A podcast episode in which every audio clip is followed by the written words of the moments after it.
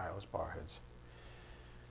Dear Heavenly Father, thank you so much for this incredible privilege of gathering together on a morning like this uh, to enjoy a moment in time like this one that you've ordained for this congregation, Father. Thank you for making us family.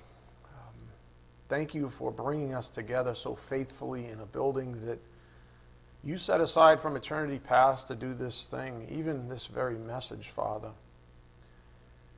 Thank you for giving us the faculties to be able to hear a message like this, to read it, to embrace it, to love it.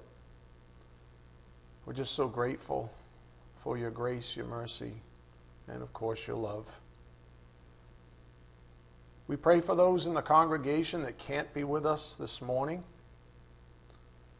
We want them to know that we're with them in spirit, Father, and we pray to you that you return them to the fold. As soon as possible, your will be done, of course.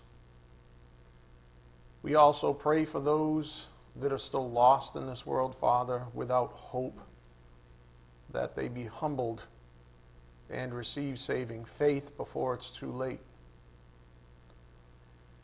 We are most grateful and thankful, of course, for your Son's work on the cross 2,000 years ago to cancel out that debt against us and to make a morning of rejoicing like this a reality. We do just ask for your blessings on this morning's message. May it be edifying for our souls. We ask this in Jesus Christ's precious name. By the power of the Spirit, we do pray. Amen.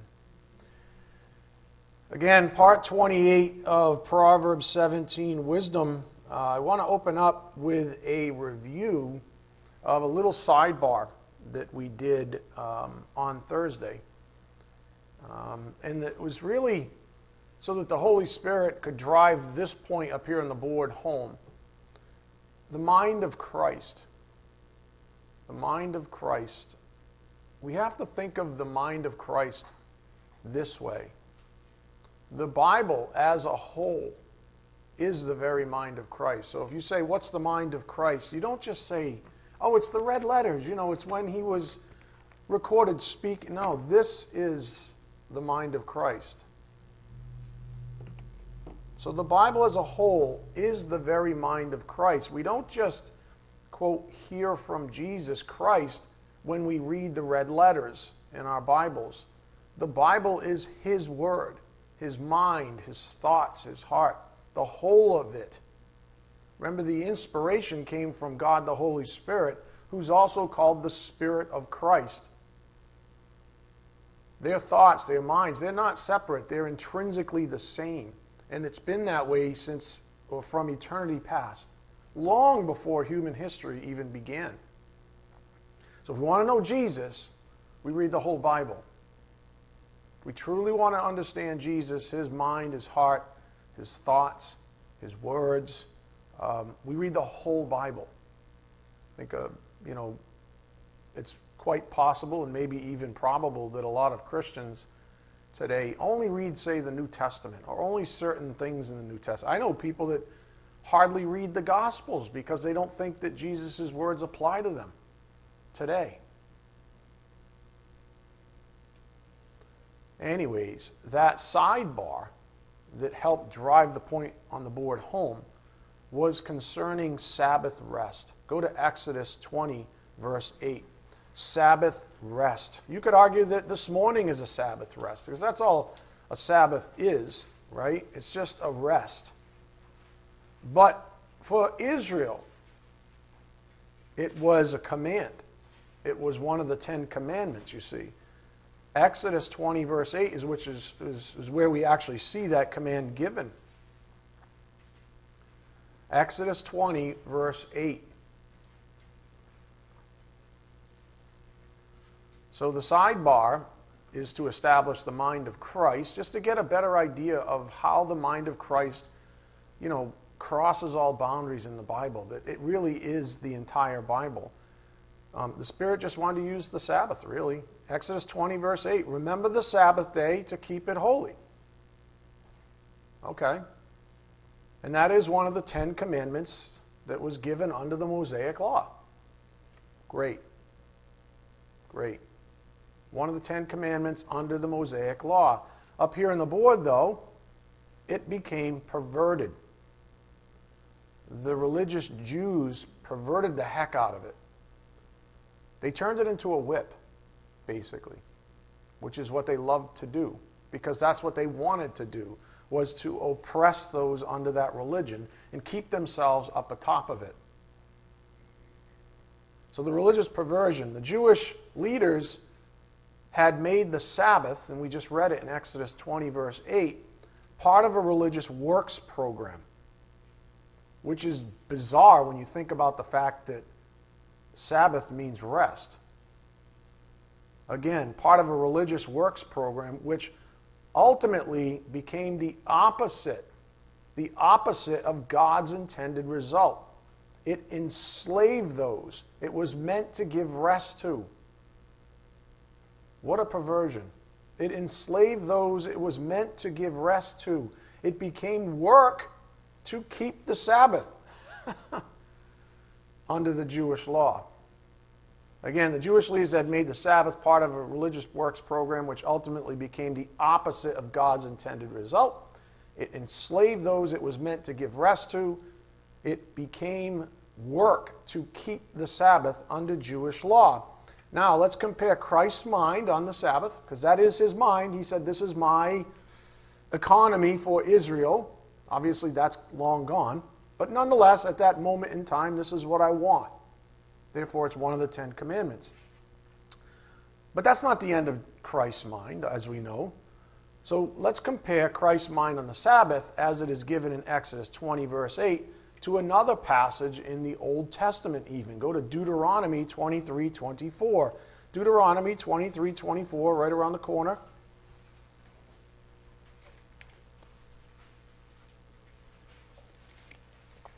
Deuteronomy 23, verse 24.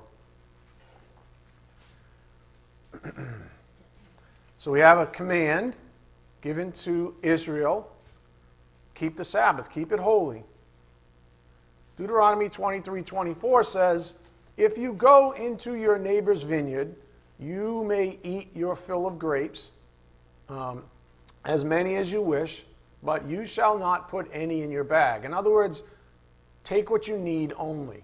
Okay? If you're hungry, um, the command is that you can take from the produce of a farmer to satisfy your hunger, to make sure that you're fed. Right? And this would have been something that the farmers would have to abide in as well. Verse 25 If you go into your neighbor's standing grain, you may pluck the ears with your hand, but you shall not put a sickle to your neighbor's standing grain. So, according to the Word of God, farmers were to share portions of their produce with those in need. And that makes sense, right? In God's economy. He says He promises to take care of us, our base needs like eating. And so He wants us all to join in His economy, which in that economy, with the details of that economy, implies someone is giving up this food. And so it makes sense, right? So again, if a traveler were walking by, uh, you know, on say the Sabbath, and they needed to eat, then they had the God given right to pluck and eat. Didn't matter if it was on the Sabbath, they had to eat. Again, in an agricultural society, though, like theirs, this plucking even would be construed as work. I mean, farming and gathering is work, right? Even just pulling it off the stalk or plucking grapes or what have you. That would be construed as work. Now, let's fast forward to the New Testament, uh, Mark 2:23. Mark 2:23.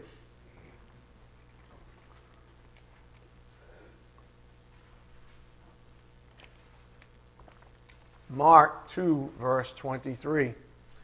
So so far we've got two little, you know, tidbits of information on the Sabbath from the mind of Christ.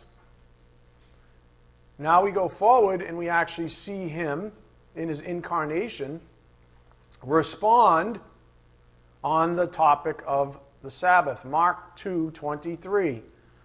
One Sabbath, he was going through the grain fields. Sound familiar? And as they made their way, his disciples began to pluck heads of grain. The Pharisees were saying to him, Look, why are they doing what is not lawful on the Sabbath? And you have to qualify lawful from their perspective. That was with regards to their religious standards, not God's. Okay, up, oh, ma'am? Someone? Yeah.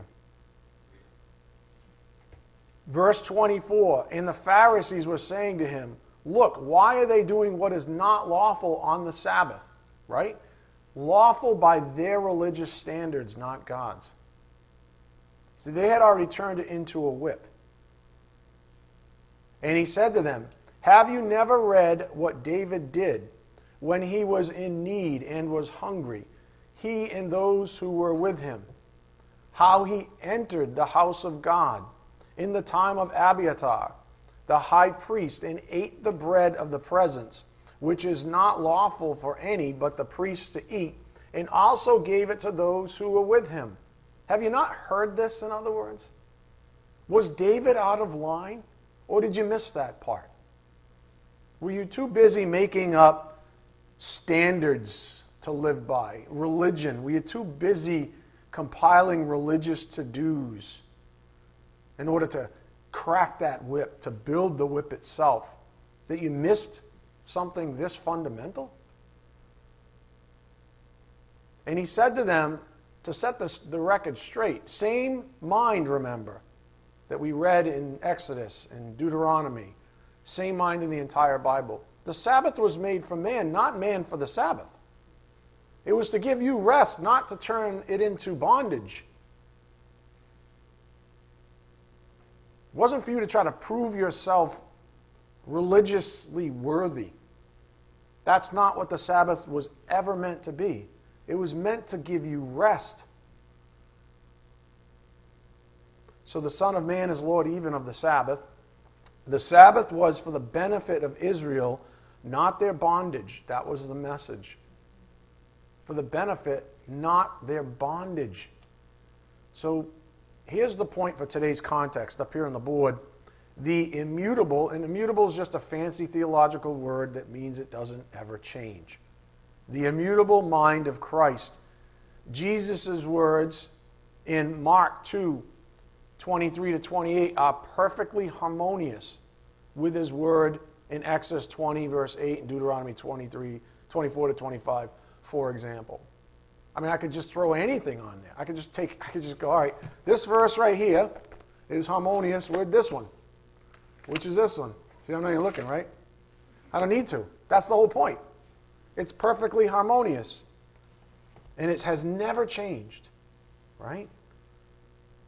The only distinction is that the Sabbath to the Jews during Jesus' time, it was part of the Mosaic law.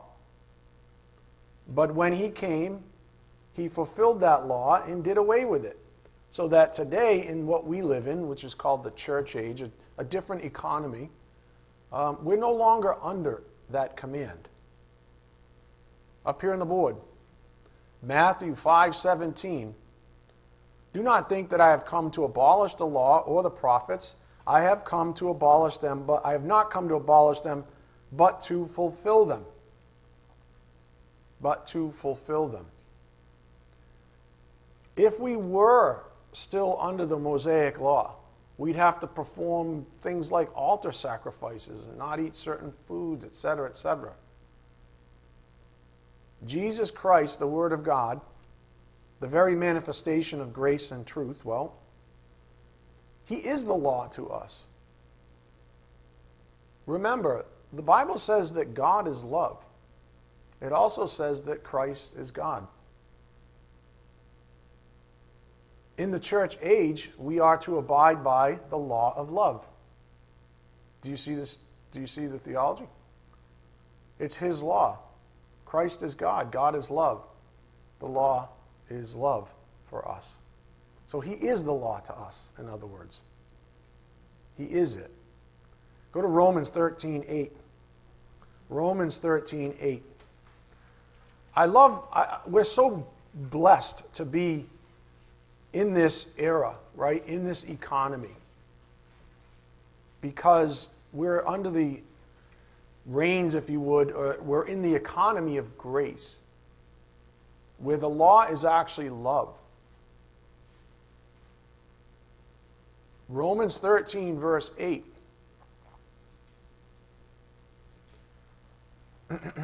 Romans 13, 8. Owe no one anything except to love each other. How's that? That's what you owe each other to love each other. For the one who loves another has fulfilled the law. Boy, that seems kind of simple. And you know what? It really is simple. For the one who loves another has fulfilled the law. For the commandments, you shall not commit adultery, you shall not murder, you shall not steal, you shall not covet, and any other commandment are summed up in this word. You shall love your neighbor as yourself. Verse 10 Love does no wrong to a neighbor. Therefore, love is the fulfilling of the law. That's the law that we're under. We don't do it because it's a commandment under the Mosaic law. We do it out of love. I don't want to steal from my neighbor because of love. I don't want to hurt them because of love. I don't want to murder them because I love.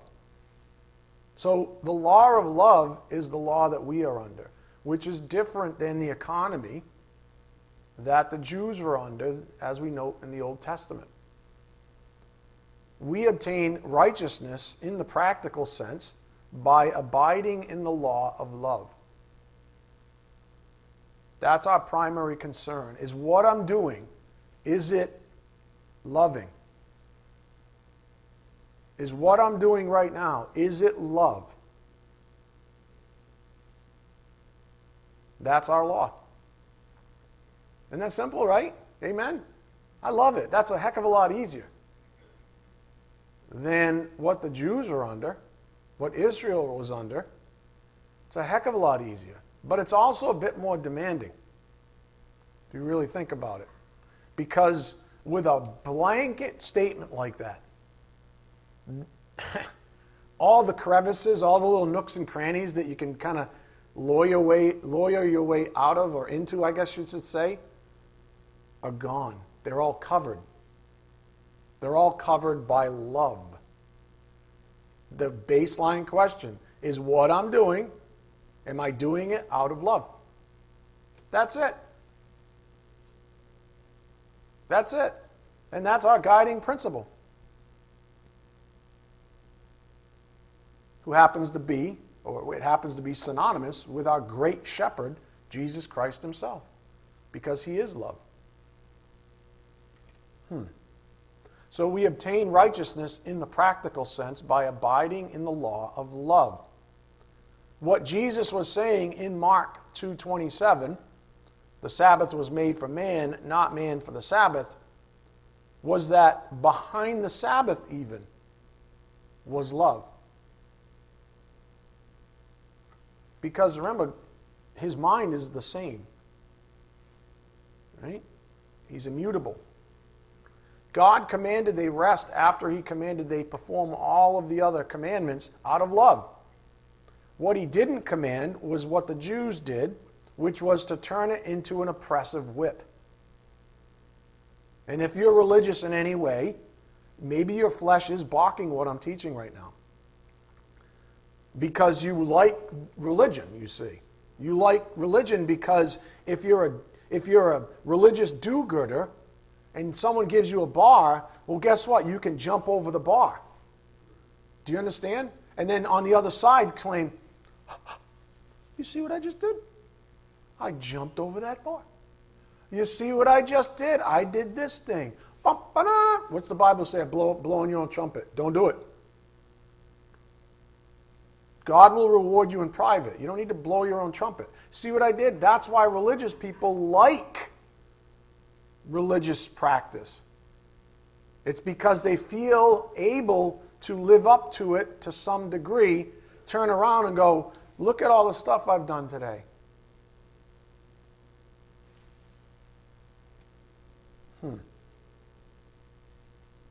In any case, What Jesus didn't command is what the, what the Jews did to the Sabbath, which was to turn it into an oppressive whip. How could the same mind that intends to set us free make a command to rest become a whip?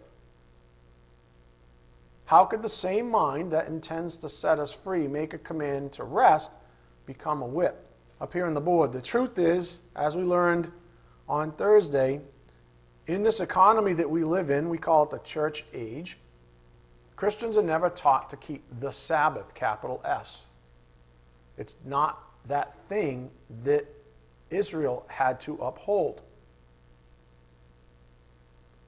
Paul wrote several places in his letters about the bondage of keeping the Sabbath religiously, as the Jews did. Go to Colossians 2, verse 16. Colossians 2, verse 16. Might we rest on a day like today, come together in a church like this one? Little C church, right? Yeah, absolutely. Is God in favor of that? Absolutely, He is. Does He like the fact that we're all resting today, that we're being, you know, filled up and edified and built up and fed? Absolutely. Does He like that we come to the table to dine together, to fellowship together? Absolutely. But it's not a whip. That's why I don't call you up and say, You lost a few chits today. You didn't show up. Do you understand what I'm saying? I'm not here to, to govern you. What comes from this pulpit is between you and God the Holy Spirit. Will I tell you from the pulpit you should be here? Absolutely. Will I say it sternly? Absolutely. If you do call me up, I might even tell you you should be there.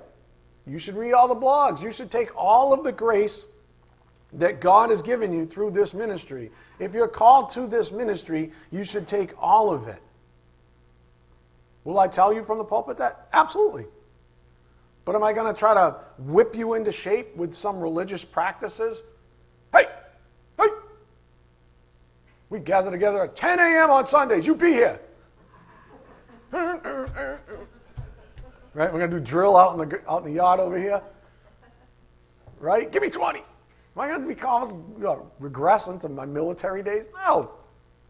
That's foolishness. That's bondage. I want you to be here because of love, not for me, because God knows. That was a joke. For, for love of Christ. That's why you're here. You want to learn Him. You want to take Him in. You want to drink Him, right? So you don't thirst right? You want to take him in. You love being here. Why? Because what's the alternative? You're taking the world from that sewer pipe you call a 72 inch flat screen TV, that disgusting smartphone you have with all your little disgusting little apps on it.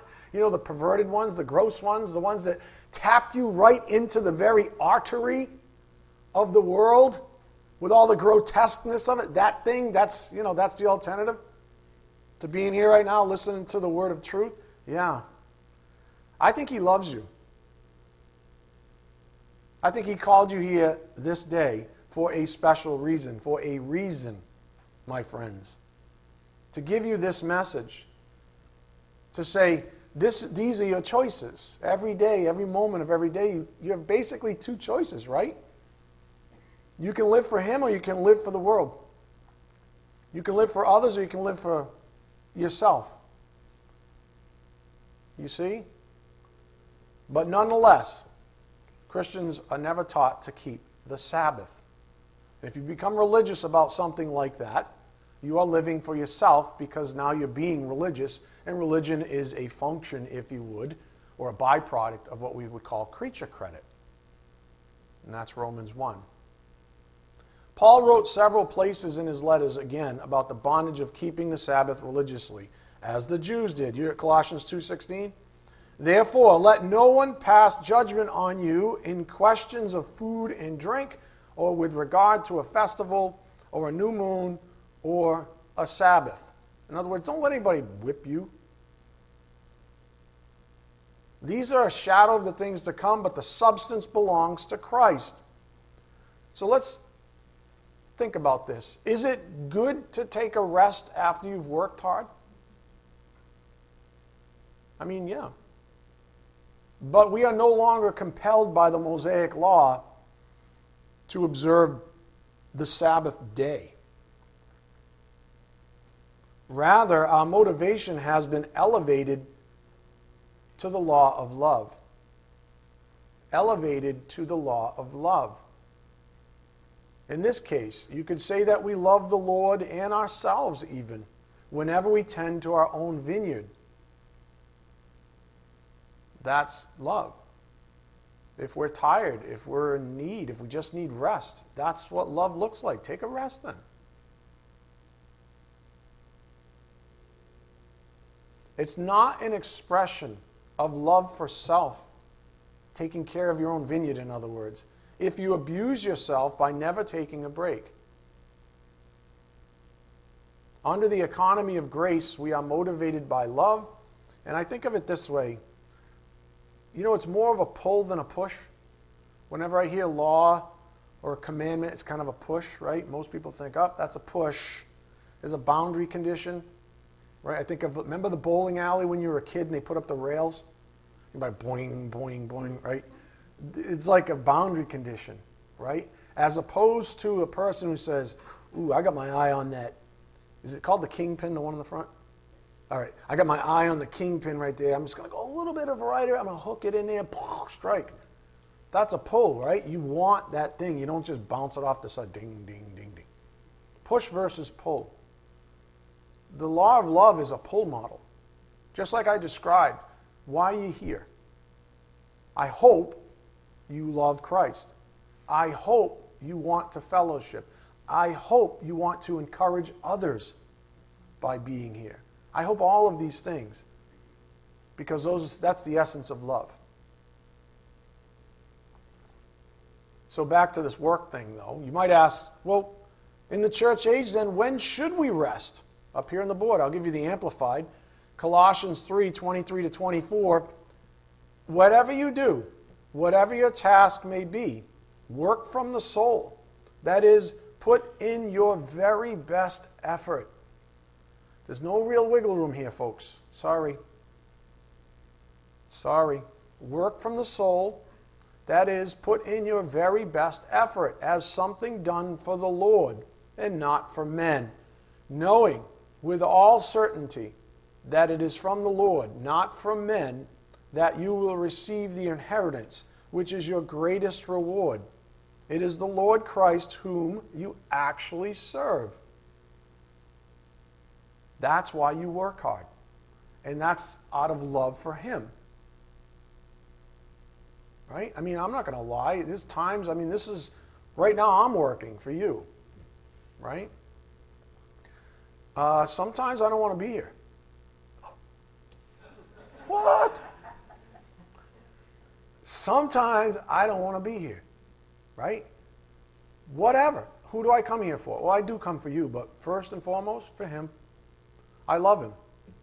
That's why I do it. I say, this one's going to be, this one has to be for you alone there, Lord.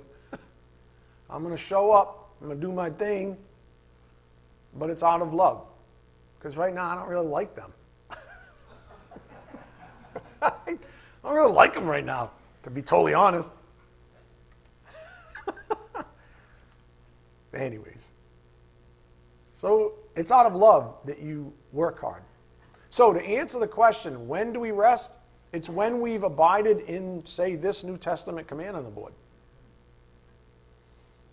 When you can look in the mirror, when you can go to Him in prayer and say, had a, uh, a good week, Lord. I worked hard. Um, I did my very best. How about that? I did my very best. And, you know, you don't get to play that little weird game you used to play with your parents, right? when they'd say, go out and do the lawn or something. Like, I did my very best. Right? And you were behind the oak tree. I don't think that's your very best. You don't get that? Because the Lord can see everything. I mean, it seems you guys are laughing at the kids, but you know that adults do it at work. Go to any fast food restaurant. Where's my Big Mac, man? Kids back there. Where's my fry?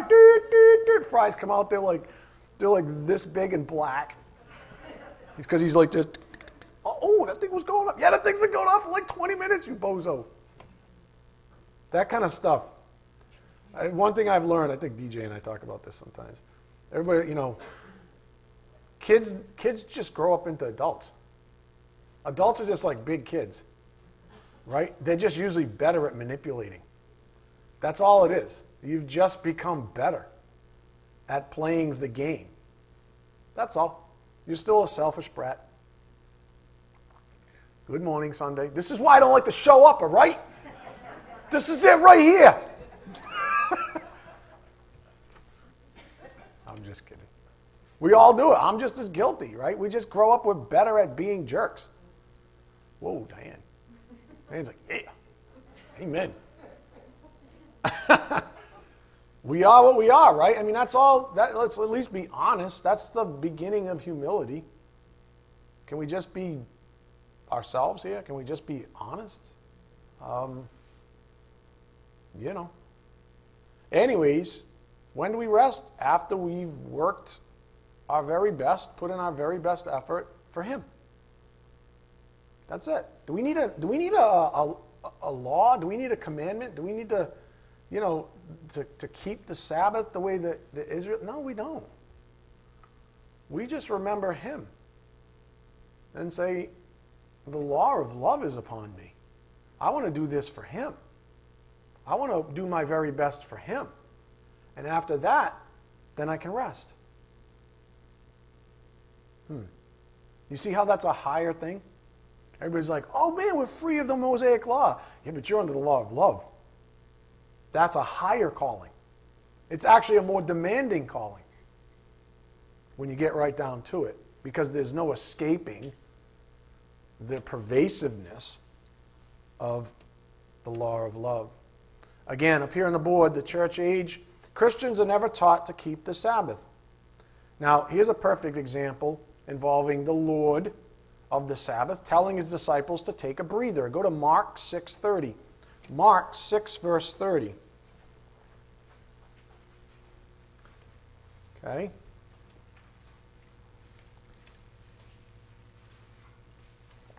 He is the Lord of the Sabbath.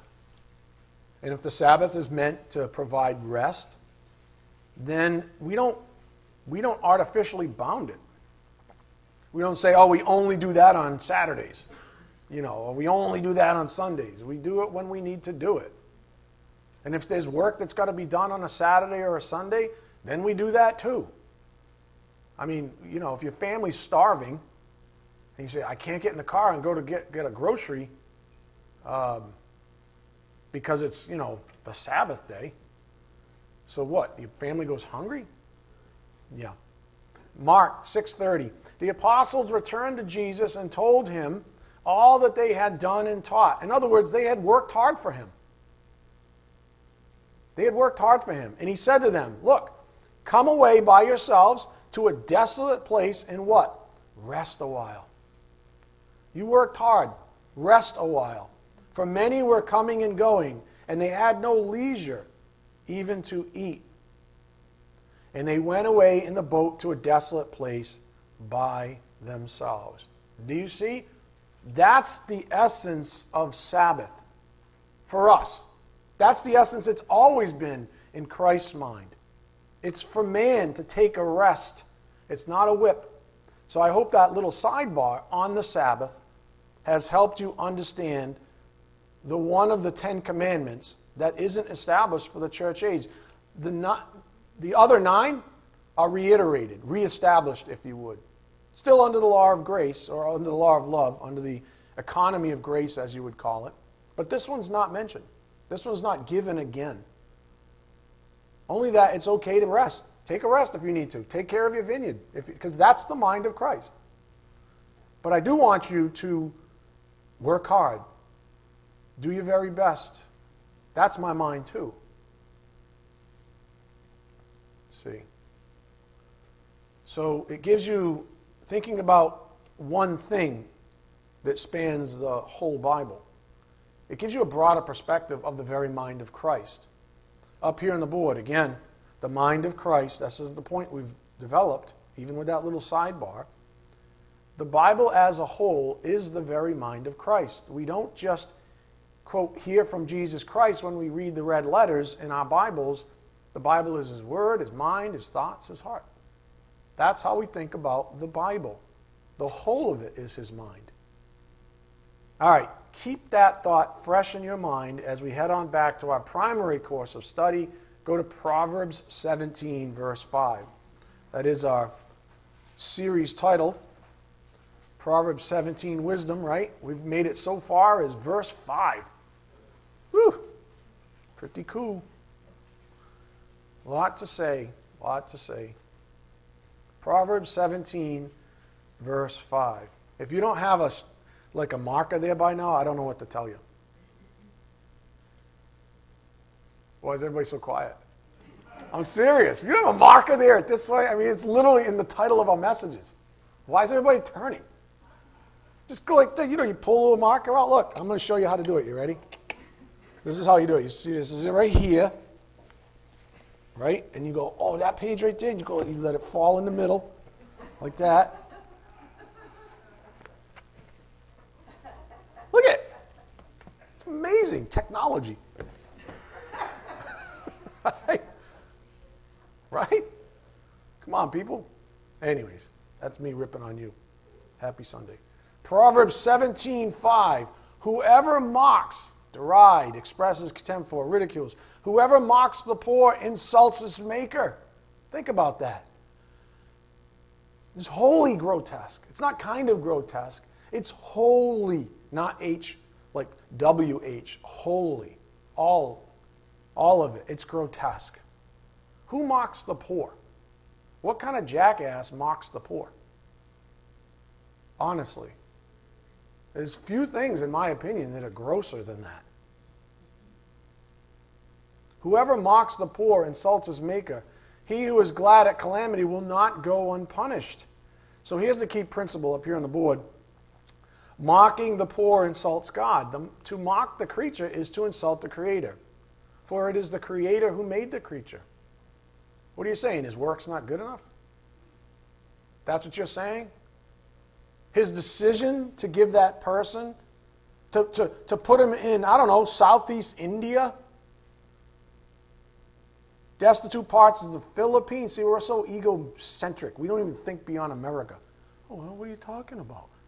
Yeah, well, I've been around the world, my friends. There's a lot of poor people out there, really poor people, who on average are a lot more hungry than most of you for the word of truth. I hate to say it that way, but that's the God's honest truth. They would, they would die, in a, I'm being facetious, to be here right now. Right? I can't even tell you how many emails I get every day from across the globe Pakistan, Philippines, India. I mean, the website, last time I checked, I want to say 140 countries come in. We get like 5,500 hits a, a month, visitors to the website from all over the world. And America's not even close to the top anymore. It's like number five down the list, and it's sinking. I've been at this, well, a little about 11 years or something like that. I don't know. And America was at the top, and it's going bloop, bloop, bloop. It's like going down.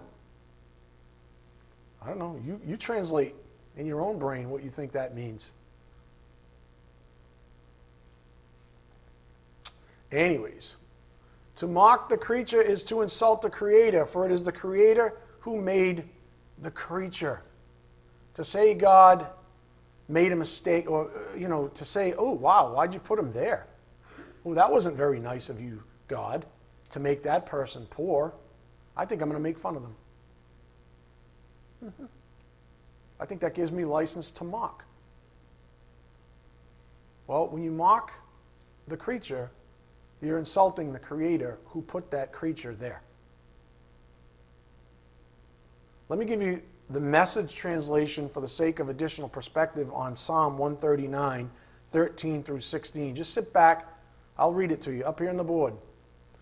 Psalm 139, 13 to 16 in the message. Oh, yes, you shaped me first inside, then out. You formed me in my mother's womb. I thank you, high God, you're breathtaking, body and soul. I am marvelously made. I worship in adoration. What a creation. Next. You know me inside and out.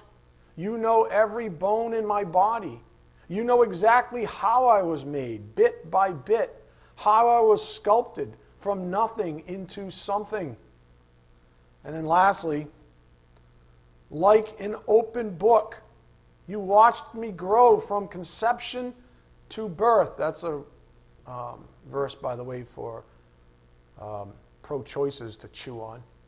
From conception means you're made inside the mother's womb, and to take that life is a murder. Like an open book, you watched me grow from conception to birth. All the stages of my life were spread out before you the days of my life all prepared before I'd even lived one day. Any questions?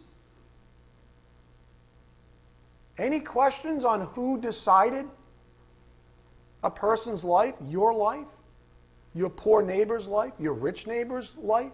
Any questions on who decided, who ordained it before you were even born?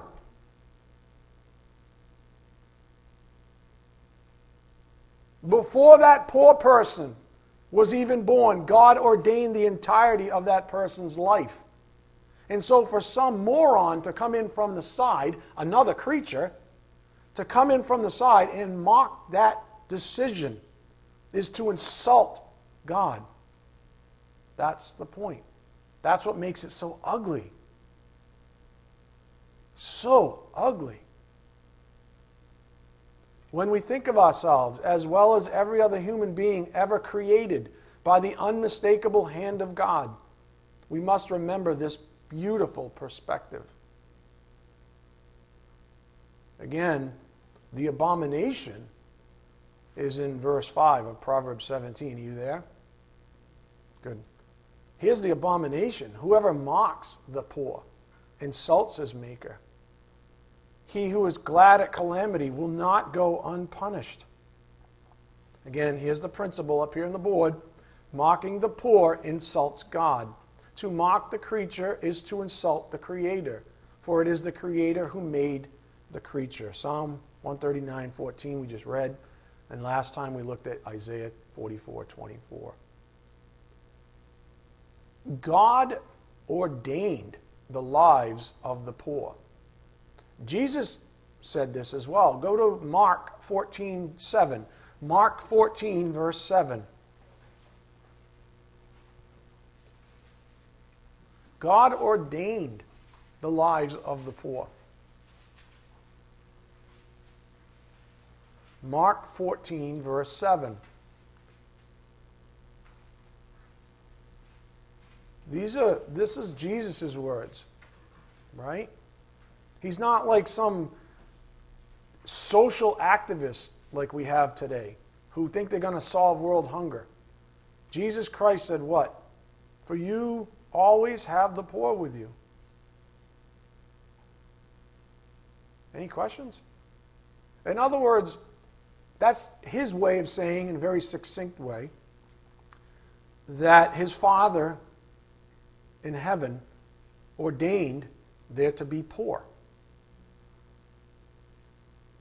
I mean, if you really want to get technical about it, even philosophical about it, there would be no such thing as poor if they weren't rich. There'd be no rich if they weren't poor. You need one to have the other, right? For you always have the poor with you, and whenever you want, you can do good for them, but you will not always have me. Jesus knew what the Spirit's teaching us 2,000 years ago. That our Father in heaven molds each of us the way He personally desires to do so. And so the question on the table, the obvious question is who the heck are we to question Him? If His choices are perfect, He's our Creator, who the heck are we? Go to Isaiah 64, verse 8. Isaiah 64, verse 8. Who are we to question him? And who are we to question his choices regarding others? That's the point. That's the bigger point. Isaiah 64, verse 8. Who are we to question him? Isaiah 64, verse 8 reads, But now, O Lord, you are our Father, we are the clay, and you are our potter. We are all the work of your hand. We're the clay, you're the potter. Who are we? This is the perspective we must keep always. God is our creator, therefore, he is our sovereign. To think otherwise is as asinine as it is to insulting him. So here's something to think about. I was trying to drive this home for you. Suppose you go home today and you know you make a little figurine out of remember Play-Doh used to come those yellow cardboard things, remember Play-Doh? So you go home, you make a little Mr. Bill, right? You make a little figurine, doesn't have to be Mr. Bill, that's probably wrong.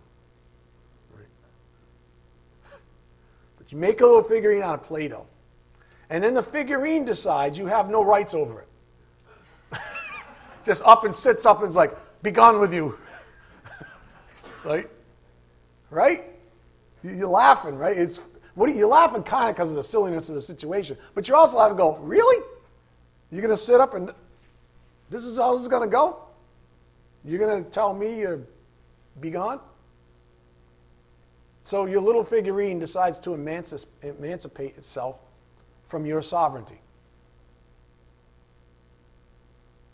Well, up here on the board, that's a picture of Romans 1 18 to 19. For the wrath of God is revealed from heaven against all ungodliness and unrighteousness of men who, by their unrighteousness, actively knowing, suppress. Remember, I gave you the original language on that word suppress several times in the past. It's an active thing that they're doing, it's a daily thing that they're doing. Who by their unrighteousness actively and knowingly suppress the truth. For what can be known about God is plain to them because God has shown it to them. Can you imagine if the little figurine spoke to you and said, You have no power over me. I declare myself independent. Right now in your soul, you're probably like, some of you are laughing, but some of you are like, I think I might squash him. right? I might just go, I'm going to reform this one. This one's a little cocky. I just get a little puffed up. Start over. Need a little more, uh, I don't know, maybe a different color in there.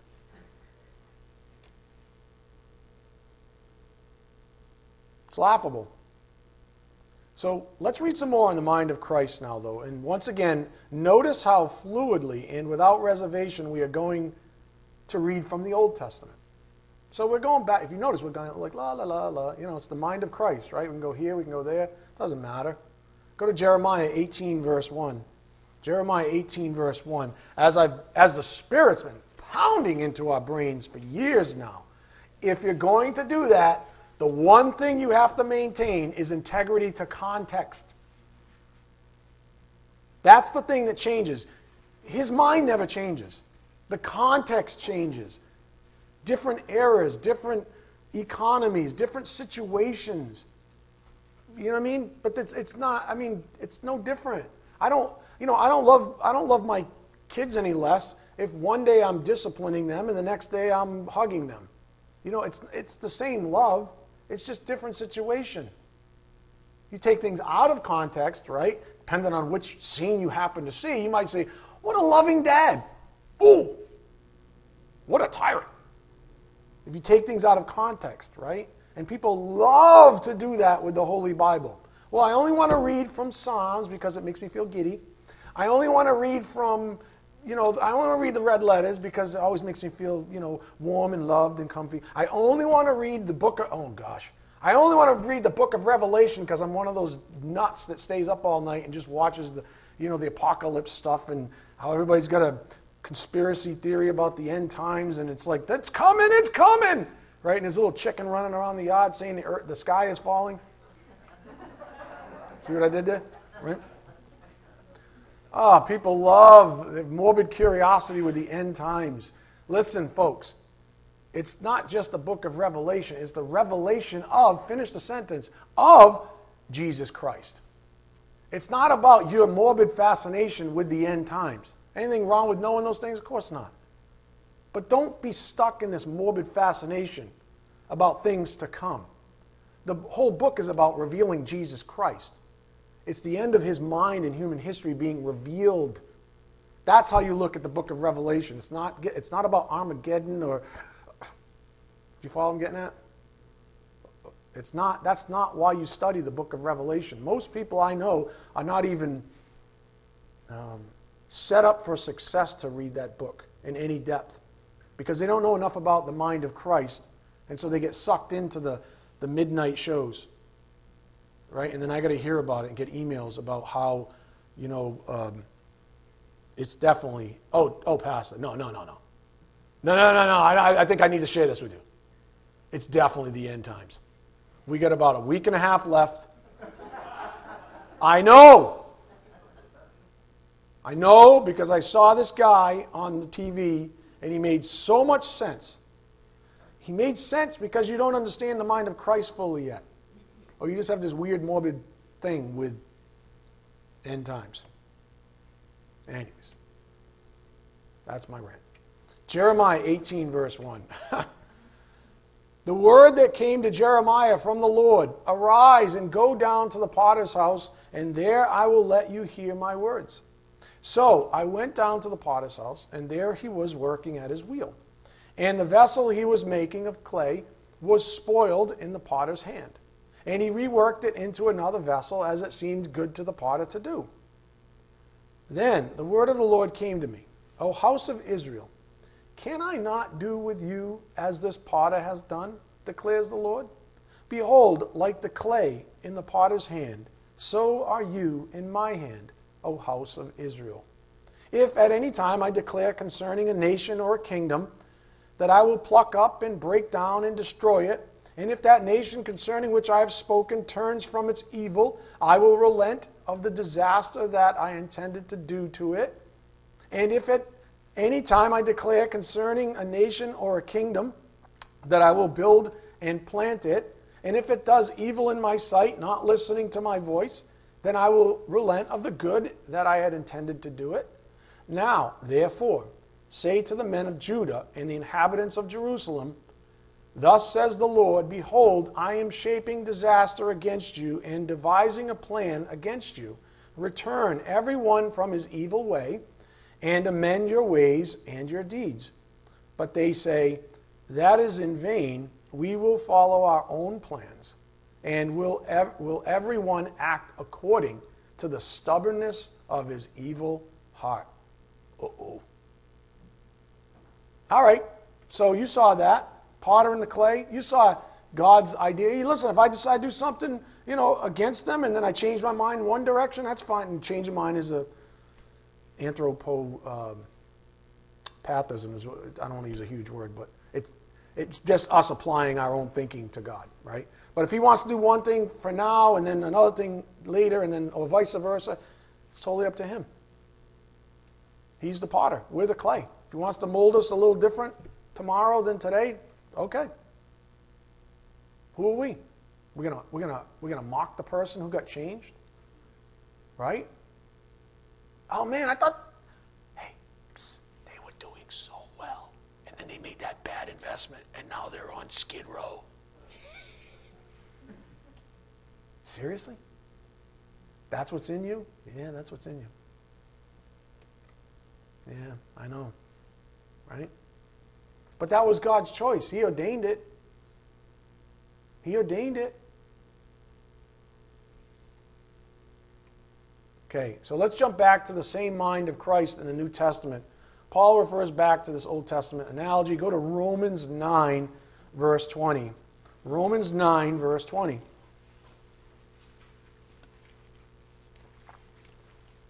So, back to the New Testament, right? Spent a little time. Paul knew Jesus Christ, you know, personally, up close, knew that his mind pre existed New Testament writing, his own writing, right? It is. Jesus has always felt this way about such things.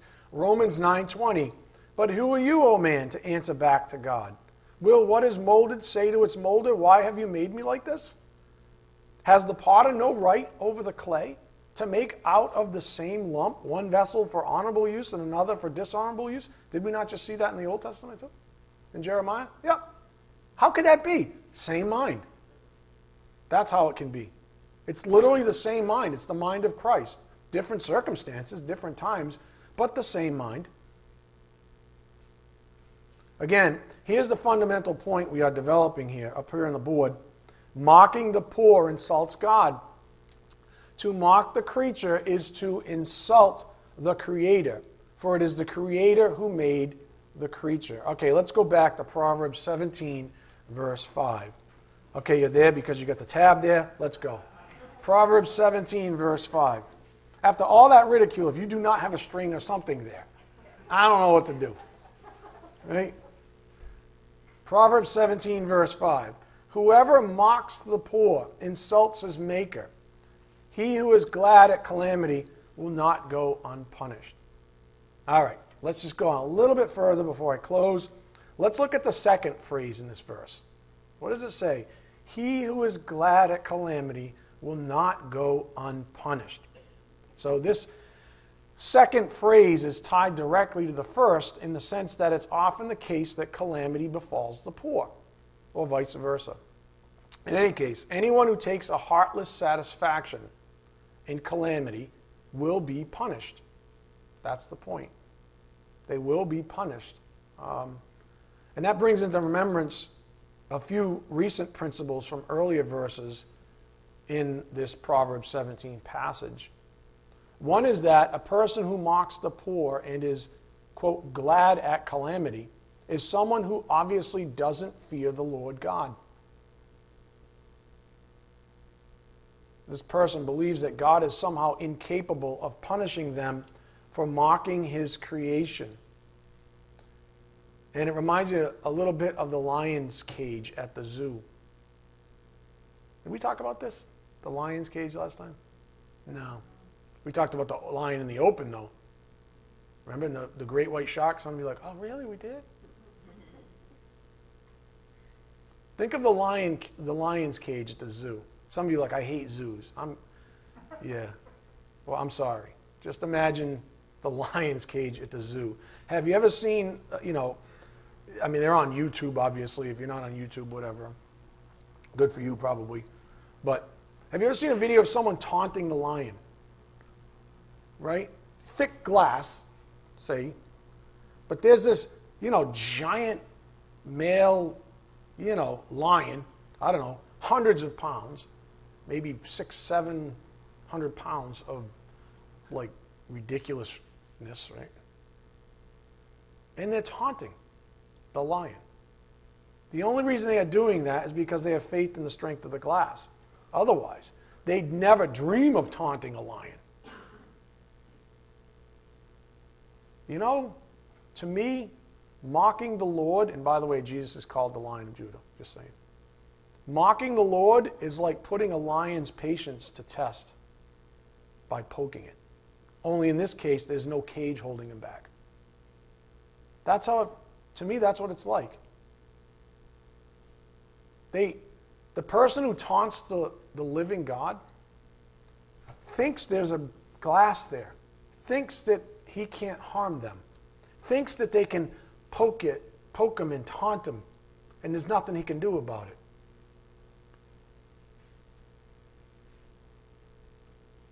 But there is no glass. And it's pretty darn audacious to taunt the living God. When the Bible said that God is not mocked, it means there's no glass. Does that make sense? It means there's no glass. When you're poking him, when you're taunting him, when you're mocking his creation, um, and there's no glass, well, you draw your own conclusion. The Bible says God is not mocked. So reflect on that. He may choose to use instruments that are a mocking moron doesn't see coming. Right? He may use certain things in a, a moron's life as instruments. For example, think of Goliath, you know, nine foot Goliath, when he was mocking the Jews. And along comes a young boy, a little, you know, a little half pint. David, the youngest kid in the brood, you know, he's out there, la la la. Remember what David said up here on the board? I got goosebumps right now. 1 Samuel 17:36 Your servant has killed both the lion and the bear, and this uncircumcised Philistine will be like one of them, since he has taunted the armies of the living God. That was half pints response to big old Goliath's taunting of God. He said, I'll be the instrument. I'll be the fangs, the claws. Let me shred them. I'll take them out right now. How dare he taunt the living God? David had fear and respect for the Lord God. Goliath did not. And who conquered whom? God is not mocked. What's our verse say? You're still in verse 5, right?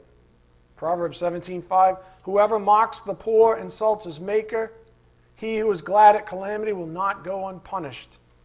So apparently, God is neither mocked nor insulted, for in both cases that person is punished.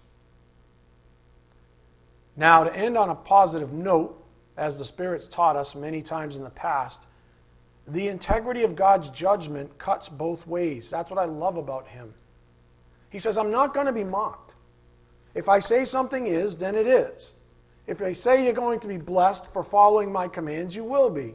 If I say you're going to be cursed for disobeying me, you will be.